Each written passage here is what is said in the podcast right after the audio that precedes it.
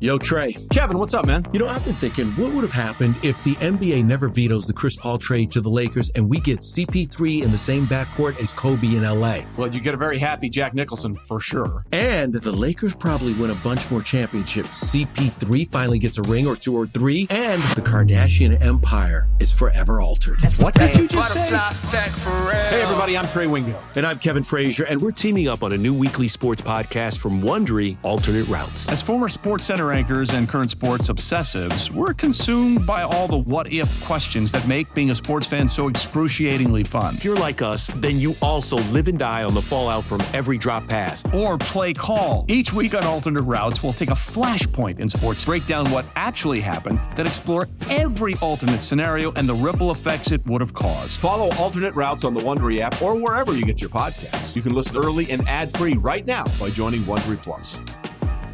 Passion, drive, and patience. What brings home the winning trophy is also what keeps your ride or die alive. eBay Motors has everything you need to maintain your vehicle and level it up to peak performance, from superchargers, roof racks, exhaust kits, L E D headlights, and more. Whether you're into speed, power, or style, eBay Motors has got you covered. With over one hundred twenty-two million parts for your number one ride or die, you'll always find exactly what you're looking for. And with eBay Guaranteed Fit, your part is guaranteed to fit your ride every time or your money back. Because with eBay Motors, you're burning rubber, not cash.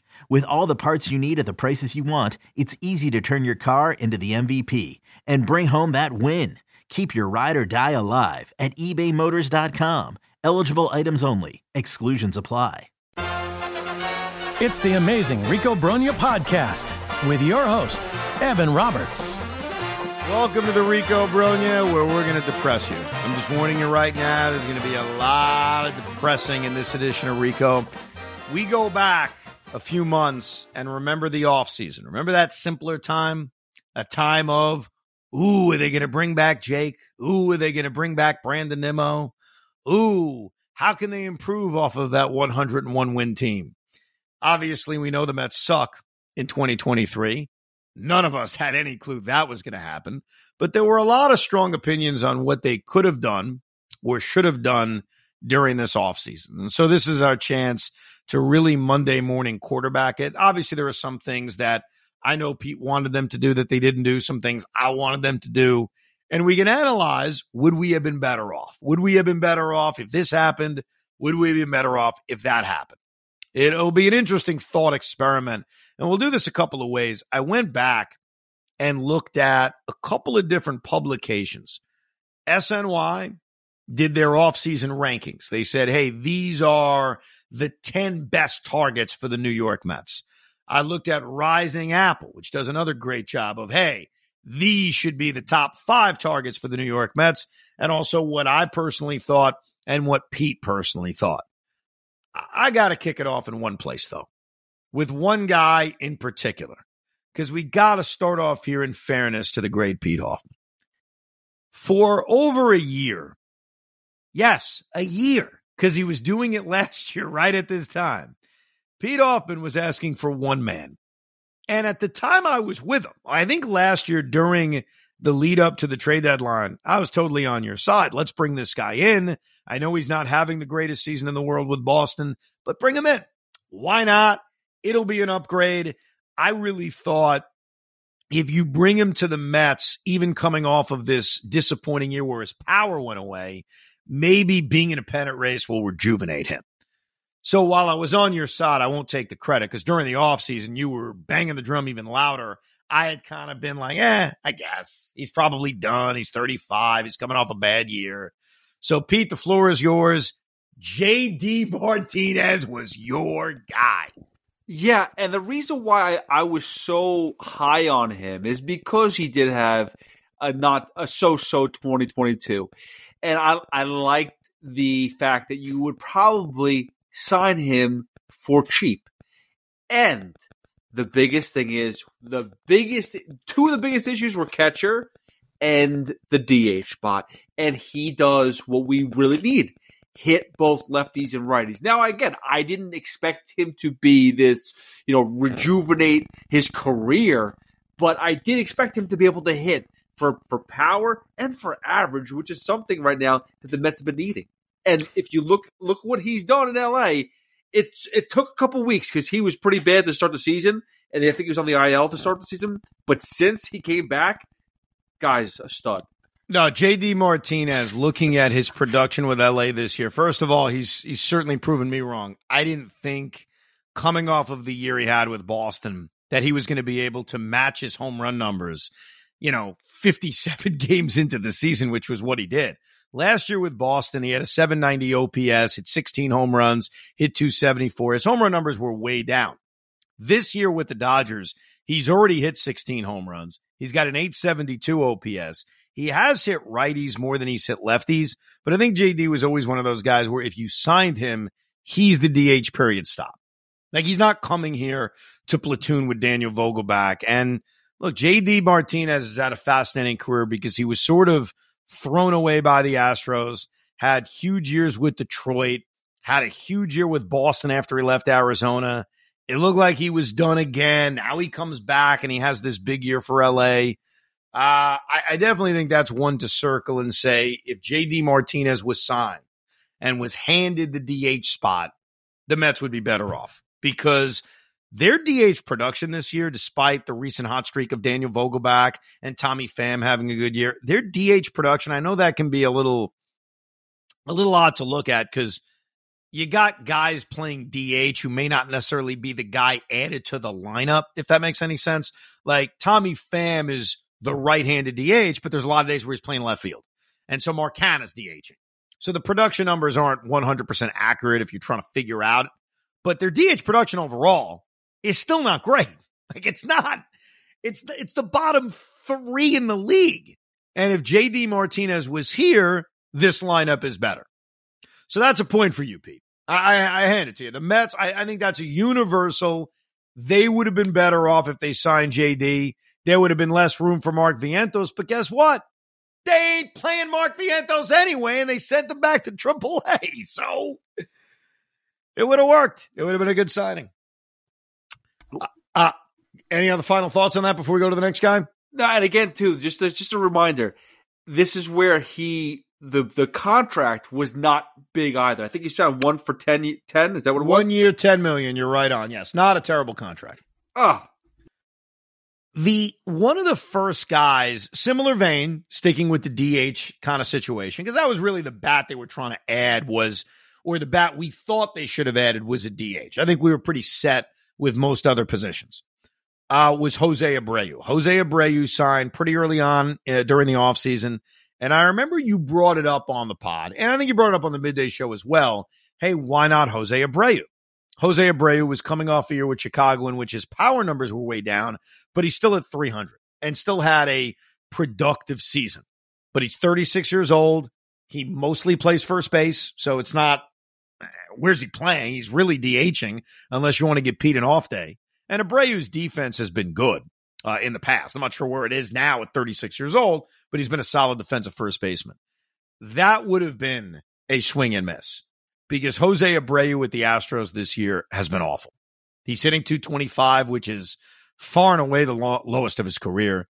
His power has completely disappeared, even worse than last year when his power numbers were down. And even though he started to heat up a little bit for Houston, at thirty-six years old, it's fair to look at Abreu and his five eighty-seven O P S and say he may not have much left. So if the Mets had signed Abreu, uh, we'd be crushing him right now, because his numbers are worse than Vogelback's. They just are. So that was one, and I, and I wasn't a big fan of it. You were in the middle. You mentioned it. You said, ah, is he not better than what we have? The truth is he's not better than what we have. He's been awful this season. And if I'm correct, he was a multiple multi-year deal. Was it like three for thirty-six? I, I, it wasn't too, anything too crazy. Yeah. But yeah, he was, signed. He, he signed a three-year, fifty-eight million dollar deal. Okay, so here's the thing: is and Steve Cohen, I love that he could just write off any mistake. But at some point in time, and we'll dive into this later on uh, in another podcast. But at some point in time, he's gonna get sick and tired of writing off bad contracts. And if he signed Jose Abreu, it, besides the production value, You're not going to. Is he going to? Would he keep him here for three years with with being so unproductive? So a lot of this is still predicting what Steve Cohen will do. I don't think he will ever stop writing checks. I think he'll fire the guys that told him to write the check. So if they hand out bad contracts and it's really bad, like awful, awful bad, I don't think he'll then say, hey, I'm going to be like the Wilpons. I don't want to spend. I just spent on this. I think it'd be more going to his G M and saying, what the F are you doing? Like, why, why did you recommend Jose Abreu? A few of the other bats that they were looking at, because remember during this offseason, you certainly had the opinion they should add a bat. I think there were a lot of Met fans who said add a bat, but there weren't a lot of positions to upgrade.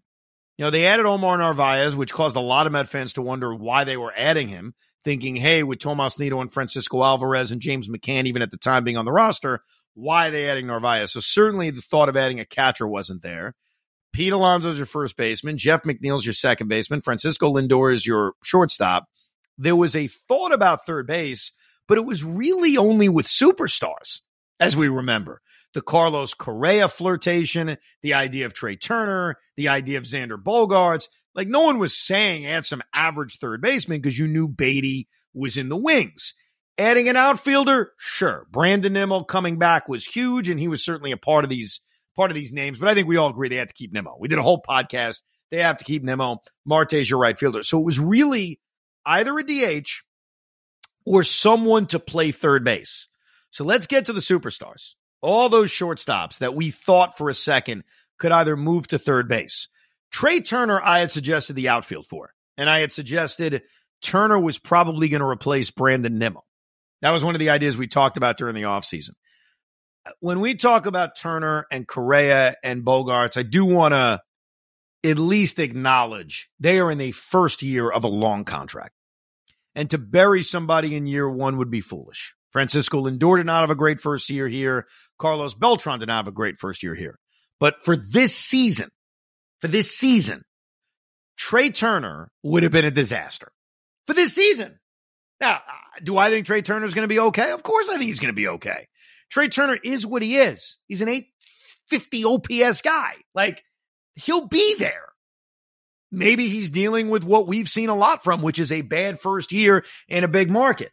But if Trea Turner had signed with the New York Mets and was hitting two forty-four and had seven home runs and a six seventy-three O P S, I don't give a rat's ass, Pete, if he's playing shortstop, third base, left field, D H, center field, right center field, we would be crushing him. The early returns on Turner to the Mets would not be good. No, and that's one of my favorite players right now in baseball is Trea Turner, and he has just been a shell of himself, power-wise specifically. Speed, he's had his moments, but it just it, it, the extra base hits really aren't there. Uh, I think his defense is, has been fine, but that's you're not you can't get away with that too much longer. Like Francisco Lindor can't no. get away with the fact that, hey, his defense is still solid. I don't care. When you're making that much money, you got to produce. And, and Turner's not right now. The one that we were closer to seeing as a Met was obviously Carlos Correa because that was realer. They agreed to a deal. We sat there for two weeks waiting. And again, it's year one. Carlos Correa's having a better year than Trea Turner, but not by much. He's he's hitting two nineteen. He has a seven eleven O P S. He spent some time on the injured list. The Correa thing, which is closer to home than any of these other moves because it was done. It was going to happen. Carlos Correa would be being booed so loudly right now at Citi Field. It's not funny. And then I don't know about Baty. Like, does Baty get traded? Is Baty in the outfield mix? Where is where does Brett Baty even fall if they pulled off this signing for Correa? And obviously, Correa's had a terrible season. Well, if you if you uh, the fact that Correa's production was terrible. Uh, besides the point, you would definitely be trading. B- B- Baty would be a, a, a trade chip, no question, because there's no room for him anywhere at that point in time. You're stuck with Correa. You're stuck with Lindor unless somehow we're going to find a way to get rid of those guys in the trade deadline or in the future. But again, you, you, the, it's amazing. So far, a bunch of the names that we've talked about failed. And yes. that's what's going to that, – that, that is going to be a main storyline throughout this entire podcast. Yes. A lot of our targets were going to be just as bad. So yes. nothing was going to work. yes. That, by the way, that's the moral of this story. The moral of the story is this all sucked. And as you were talking about that with Baty being a trade chip, one of the rumors I had heard, that we had all heard, was that the Marlins were really hot for Brett Baty. And before making the trade for Luis Ariz, which obviously has worked out incredibly well, he's flirting with four hundred, was the idea that they would have traded Pablo Lopez for Brett Baty. Now, Pablo Lopez has gone out and made every start. He's thrown ninety innings, which there's a value to that. He has pitched to a four four E R A, which is not great. Now, you could certainly argue, hey, I'll take the four four E R A. Give me the fifteen starts and the ninety innings. I'm good. It's an upgrade. And it is, to it, but it ain't great. It's not fantastic. So that would, was one of the other options, potentially, if they had signed Correa. Would Pablo Lopez have won today's game or yesterday or the uh, Wednesday's game which versus game? the Astros? Which game we talking about? The yeah. Wednesday game against the Astros? Yeah. Maybe. And by the way, the timeline works on this. That trade of Lopez to Minnesota for Ariz was in late January. So it was about three weeks after the Correa thing fell through. So I- I'm not saying that would have happened. I wouldn't have been a fan of that trade, too, by the way. I would not have been celebrating it. Hey, it's Kaylee Cuoco for Priceline. Ready to go to your happy place for a happy price? Well, why didn't you say so? Just download the Priceline app right now and save up to sixty percent on hotels. So whether it's Cousin Kevin's Kazoo Concert in Kansas City, go Kevin, or Becky's Bachelorette Bash in Bermuda, you never have to miss a trip ever again. So download the Priceline app today. Your savings are waiting. Go to your happy place for a happy price. Go to your happy price, Priceline. This episode is brought to you by Pepsi Wild Cherry. Pepsi Wild Cherry is bursting with delicious cherry flavor and a sweet, crisp taste that gives you more to go wild for. Getting wild may look different these days, but whether it's opting for a solo Friday binge watch or a big night out, everyone can indulge in their wild side with Pepsi Wild Cherry, also available in Zero Sugar. So grab a Pepsi Wild Cherry and get wild. There were a lot of things that could have occurred as fallout from signing Carlos Correa, in fairness. Not just potentially trading Baty, maybe trading Escobar, maybe Carlos Carrasco. I think there were certainly a lot of things on the table. I don't think the Mets were ever attached to Xander Bogaerts, who has also not had a great year. So I'll move on from that. Were there any other bats that the Mets were sort of attached to or that we suggested they go after besides the guys we just mentioned? Yes, there, there's a couple, first of oh. all.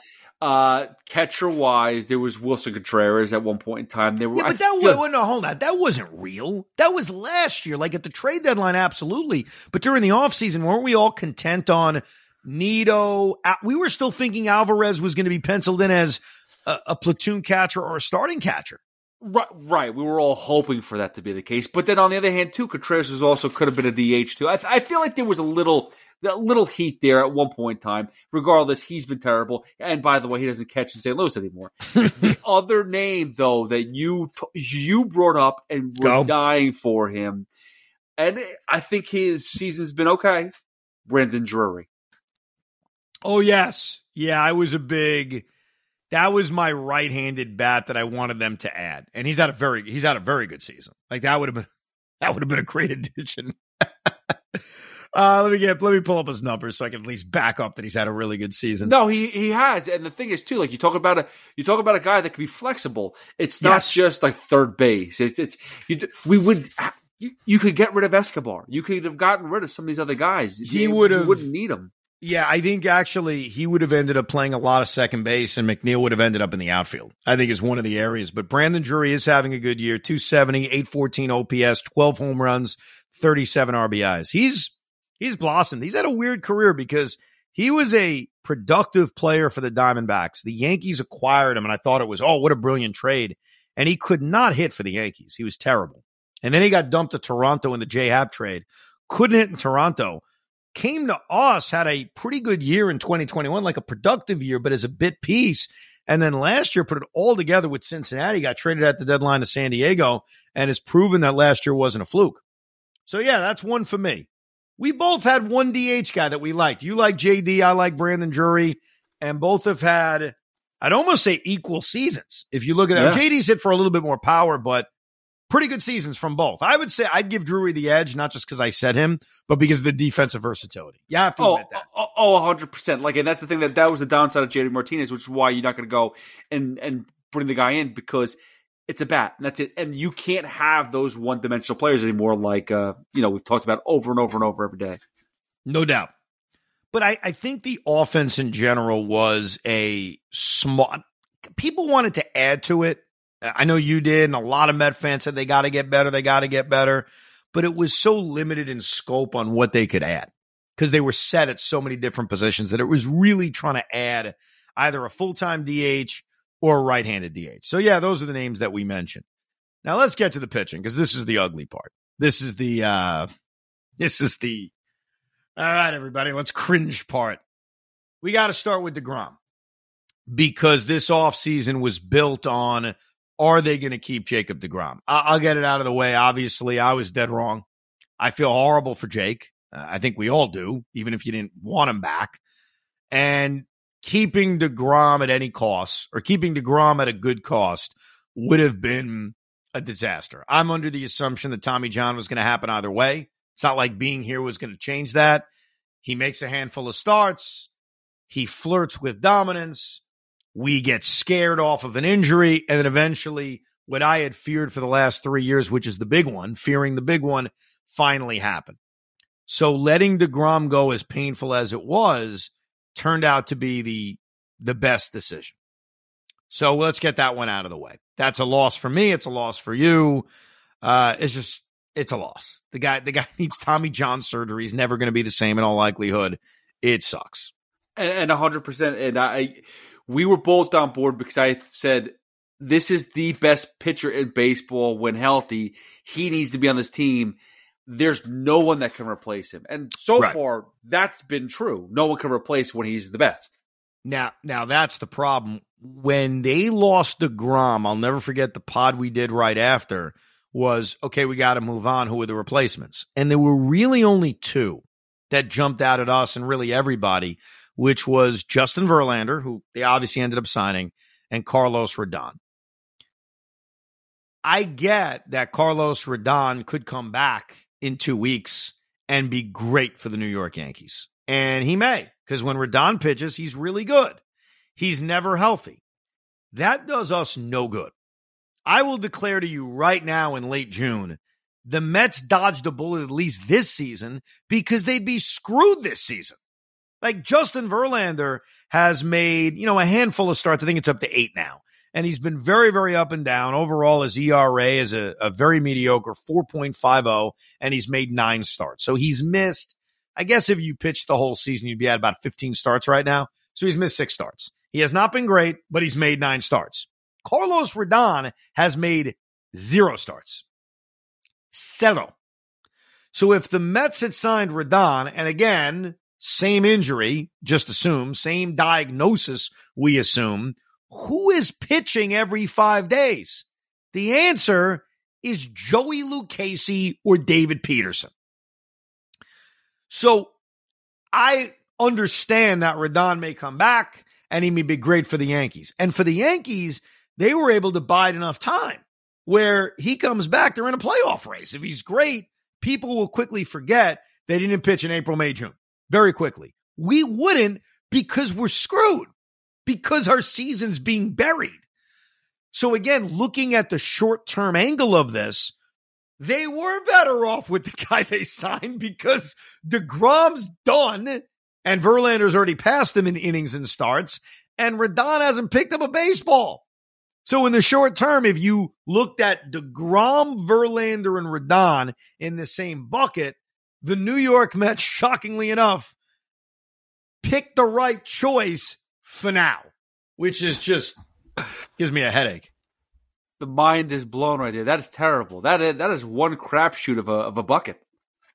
It's a horrible looking bucket, that's for sure. It's it's not. And by the way, it gets worse. So some of the other starting pitchers that have signed, Tyler Anderson. Remember Tyler Anderson signed with the Angels? Tyler Anderson has a five point six four earned run average. Okay, Jameson Taillon. Remember how the Mets were very close on signing Jameson Taillon? They made an offer to Jameson Taillon.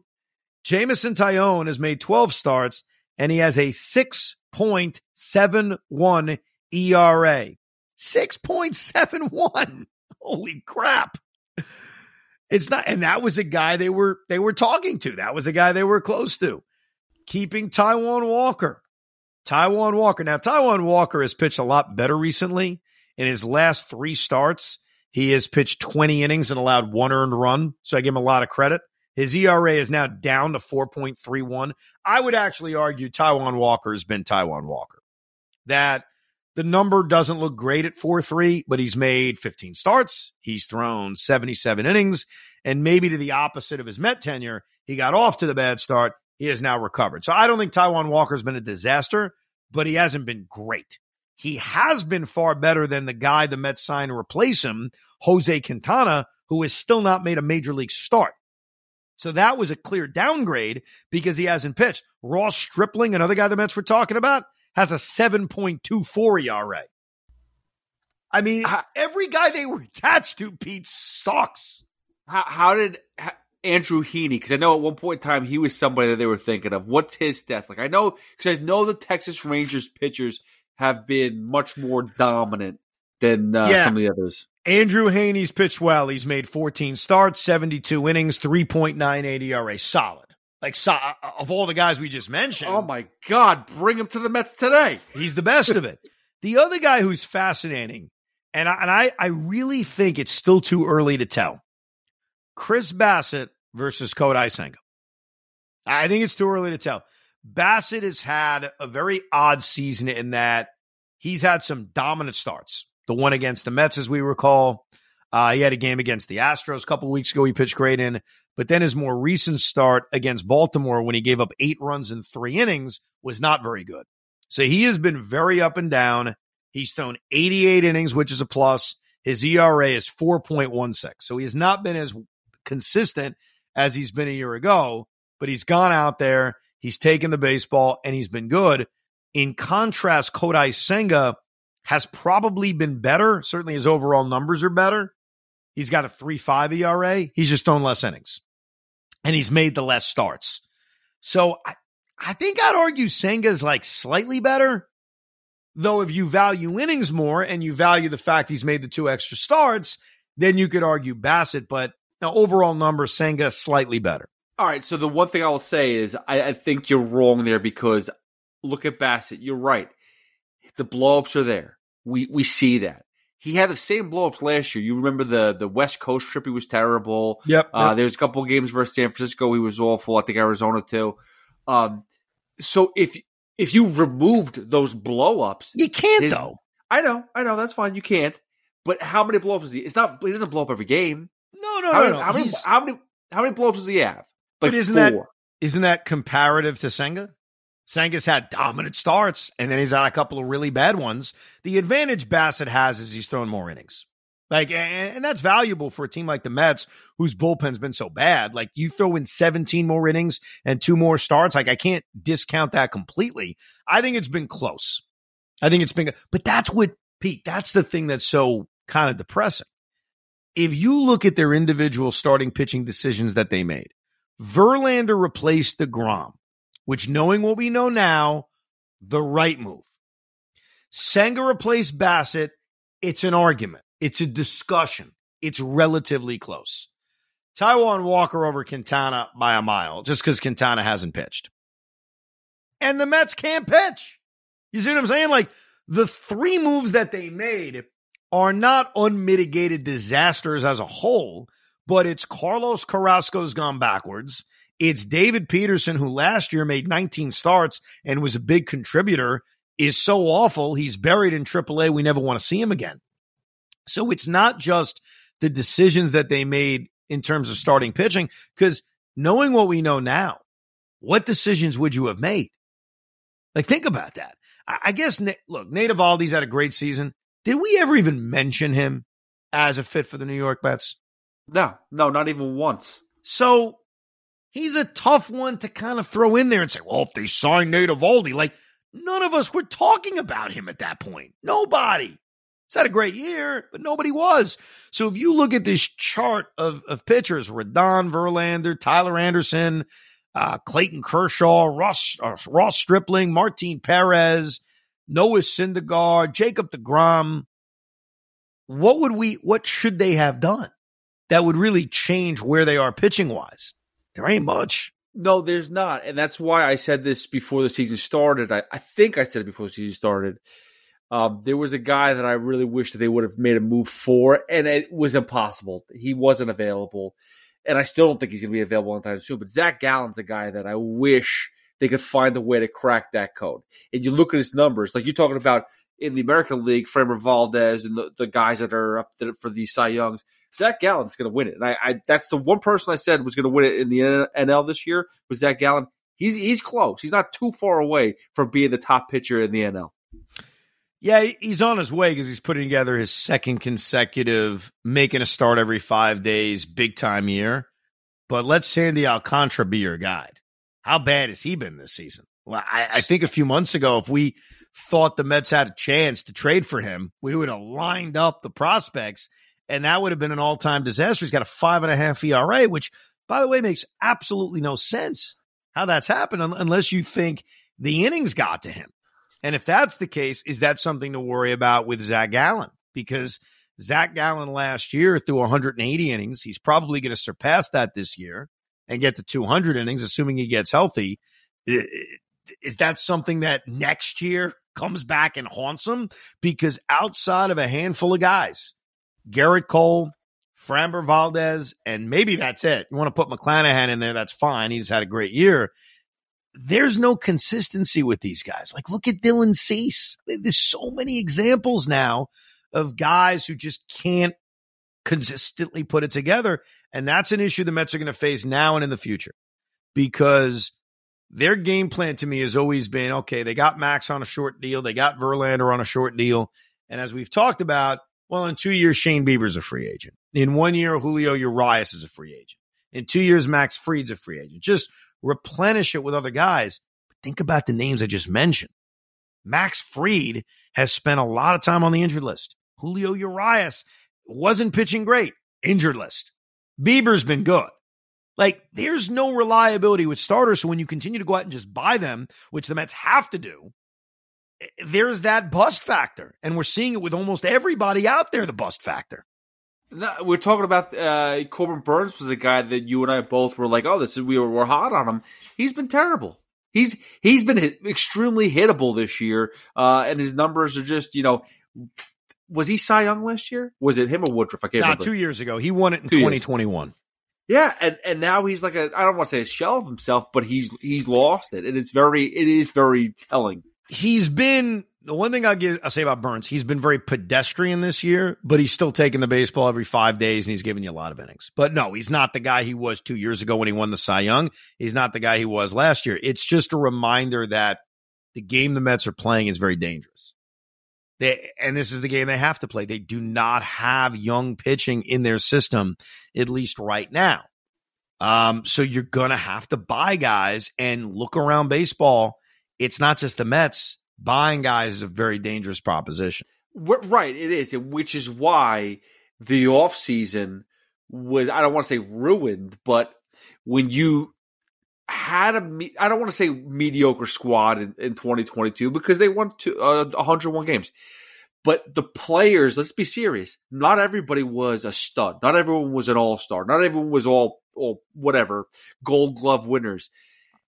So if you go for a mediocre offense and your pitching is questionable, this is what you're going to get. You have but, to go for the jugular. But what should they have done now? Like, we have the the hindsight now to look back, and now we have at least first half results on players. And I think we're all admitting, wow, most of the realistic targets have all sucked. Like, there's no alternate universe where everything would have been better off. So what should they have done? And, and this is not a defense of Billy Epler. Billy's done a terrible job. He'll probably lose his job at the end of the year. But what should he have done, even with the hindsight now of knowing how guys are playing? Well, I think the whole strategy of, by the way, like the, the whole strategy of not relying on Alvarez to be your number one catcher, to, to waste resources on Omar Narvaez was stupid. That's the first thing. You could have used those resources, that money, for, for J D Mart- for J D Martinez. Okay, I mean, but that, that's we, offense. We, that and, that's, and we agree. Offense. J D Martinez, Brandon Drury, clear misses at D H. What about pitching? How? Where was the roadmap for this pitching to not suck this season, knowing what we know now? And I'm, it's, it's such a mediocre, it's it's a minuscule move. But Trevor Williams was a key last year, and I, I can't say that he was going to be phenomenal this year.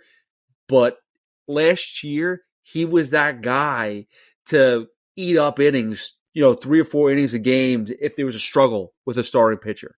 There was like a roadmap of how to get I, there. I agree with you. I think there's two problems. Number one, Trevor Williams has gone out, made every start. He's got a four and a half E R A. So we're not going to act like he's Cy Young.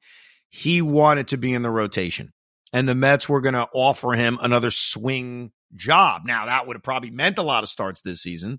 But, yeah, there have certainly been a handful of games where when the Mets are going to the bullpen in the second or third inning, you'd rather go to Trevor Williams than Steven Nagosic. I agree with you. But think about what you just said, and it shows you how flawed this entire offseason was for everybody. Knowing what we know now, what should they have done? And your first answer is Trevor Williams would have been nice. Oh, yeah, I mean, of course he would have been nice, but is that fixing this? And I, I promise you, this is not a defense of the G M. It's more just a, wow, all the pitching is sucked. Now, I got one we haven't mentioned because this is a name we talked about a lot. We couldn't understand why the Mets didn't sign him, and it would have changed things. The Mets are probably four or five games better if they sign this guy. I'm not even kidding you. Because think about all the games they've lost late, all the times they've gone to unreliable bullpen arms. Andrew Chafin's been really good this year. And that's a guy we talked about two years ago. It's a tech guy we talked about during the offseason. Andrew Chafin is not making a lot of money. He signed a one-year, six million dollars deal um, to pitch for the Arizona Diamondbacks. And so far this year, on a very good Diamondback team, he's put up very similar numbers as what he did last year with Detroit. He's got a two point eight E R A. He's been very good. And considering the Met bullpen sucks outside of one guy, uh, that would have been a big help. They are a couple of games better if they had another reliable arm, especially a lefty like Chafin. Well, that's that. That was a key piece that I think we all were begging for for the longest time. Like, he was waiting there, and no one was touching him. And I still can't figure out why. Does he smell? Like, what, what's going on? Why did the Mets ignore him? And, you know, another thing, too, is I'm not saying that we would have done it, but Castro, uh, is that Miguel Castro? What? Who's the um, – the reliever we got rid of that we all hated? Miguel, he's had a very good season, I know. Yeah, I know. They're, they're like a tag team in Arizona. And, again, the flexibility between those two to build the bullpen with depth would have been more responsible. Now, I understand that the Diaz injury, you were never going to predict that. But was Robertson bringing back Ottavino and really enough for depth in the bullpen? I think the Robertson move was a great move and is probably the best move they made during the offseason because he's had a really, really good season and he has stabilized this bullpen. It's not a good bullpen, but he has stayed. It would have been worse is what I'm trying to say. I don't even feel comfortable saying he stabilized the bullpen because it almost implies like the bullpen's been okay. It hasn't, but he's been their best reliever. It is just, it's odd to look back and say, wow, there really weren't great moves that they just missed on. Pitching-wise, other than Nate Eovaldi, who's had a great year, and Andrew Haney, the guy's Texas signed, give the Rangers credit, not named DeGrom. Yeah, if they signed those two guys, does the Met rotation look vastly different? Of course. But I don't think any of us wanted those guys. Like, we weren't. I didn't want Andrew Haney. Nate Eovaldi's always been one of those guys I've liked when he stays healthy, but he's unreliable. And he's been healthy for Texas, and he's been good for Texas. But the majority of starting pitching free agents have been bad, and the Mets have no choice because next year and the year after that and the year after that, that's probably how they're going to have to build a rotation. That same risk of signing free agent starting pitching. That's that's that's that's brutal because that's what's destroyed the season. Like we talked, you talked about yeah. it over and over and over. That's their biggest flaw is the pitching. You can't stay in games. Another name, by the way, that we completely looked over, who was a Met, was in the bullpen and wanted to be a starter and was in on the I L for a little bit. Mediocre, he was okay. Seth Lugo. It's another piece that we could have had at the back end of the rotation. Well, but the Mets were never going to make him a starting pitcher. They they had made it very, very clear that he was just never going to be a starting pitcher. They never had any intention of him being a starting pitcher. And he's been okay this year, but he's also missed a lot of time. He's been hurt. I mean, he hasn't pitched that much. So I don't really have any regrets over the Seth Lugo thing because he just hasn't pitched. And yeah, I don't think they were ever going to make him a starting pitcher. They never no, believed I, in him as that. I I get that, but when you have like Peterson and McGill fighting for the job and Lucchesi and all these guys in like the quote unquote minors, like you could have pushed them back down to the minors anyway and had Lugo there because guess what? Like the rope you need a ton. This reminds me of when the Mets, I forgot who they got rid of, but they had Chris Benson, they had a bunch of people, and they ended up trading some one of the one of the starting pitchers away because they, they felt they had too much depth in their rotation. And then the entire rotation went to shit. It's like, you could never have enough. Never. No, I can't. I think we've, I think we've learned that this year. That's for sure. So I guess our biggest regret from the offseason is probably Brandon Drury and J D Martinez. Isn't that really it? I think that's the biggest. There's no starting pitcher we're regretting at this point. No, I guess I'm just regretting the fact that we're in the situation. Like, there, you're right. There was this offseason, but we knew this offseason was a crapshoot. The offseason was a crapshoot. We never were like, oh, there's a ton of studs around. We we kind of figured that out. And but I, I is it going to be this bad again next year? Is it really going to be this bad? Where the and how can you justify spending money on them if they're going to be this bad? Well, because you don't know they're going to be this bad. You know, when you're when you're buying a guy as a free agent, you're hoping and you're risking that you're going to get the best of them. That's that's really what it comes down to. But you don't have much of a choice other than, you know, trading a lot of young talent for a young, controllable starting pitcher, which is always an option. Um, you know, we mentioned Corbin Burnes a little bit earlier. He hasn't had the greatest year this year, but will there come a point where the Brewers make him available a year away from free agency, where Cleveland makes Shane Bieber available a year away from free agency to two franchises that are small market teams that may not pay either guy? Yeah. And then you run the risk of trading a lot of prospects for a guy that only has a year left on his deal and then keeping your fingers crossed that they're that good. And obviously Ohtani hangs over all of this because he is an elite pitcher. Now, we think of him as the slugger and the pitcher, but they really are desperate for pitching, and he's going to be a free agent. And so, yeah, that'd make your rotation a hell of a lot better. All right, so the next podcast idea I, uh, that I have for us will be on all the starting pitching the Mets have traded away over the years, and if they're actually starting to come up in other organizations and, and pitching for these teams, because the one thing that the Mets don't have is pitching in, in their in their minors. Like but it's like double A, single A, whatever. They have low level pitchers or guys not with necessarily ace upside, but they got a lot of position players, and that's not something we're used to. The Mets have always been a franchise that developed a lot of young pitching, but not a lot of position players. And when you look around at Baty, who's already here, Alvarez, who's already here, Mauricio, who'll be here soon, Vientos, who will probably never get back here, Jet Williams, Kevin Parada, Alex Ramirez, they are loaded with position players, which may mean that young offensive prospects may be traded for those pitching needs. So that may be something we're looking at as we move on. But yeah, looking at this offseason, we still think Billy Epler sucks, but it's very difficult to, you know, pinpoint five moves and say he should have done that. If there's one we missed, definitely email us, the rico b at gmail dot com. We'll address it on a future pod. We appreciate it. the rico b at gmail dot com. We appreciate you listening to another depressing edition of Rico Brogna. We hope you enjoyed this episode of the Rico Brogna podcast. It's amazing, isn't it? Make sure you download it now to keep it on you at all times.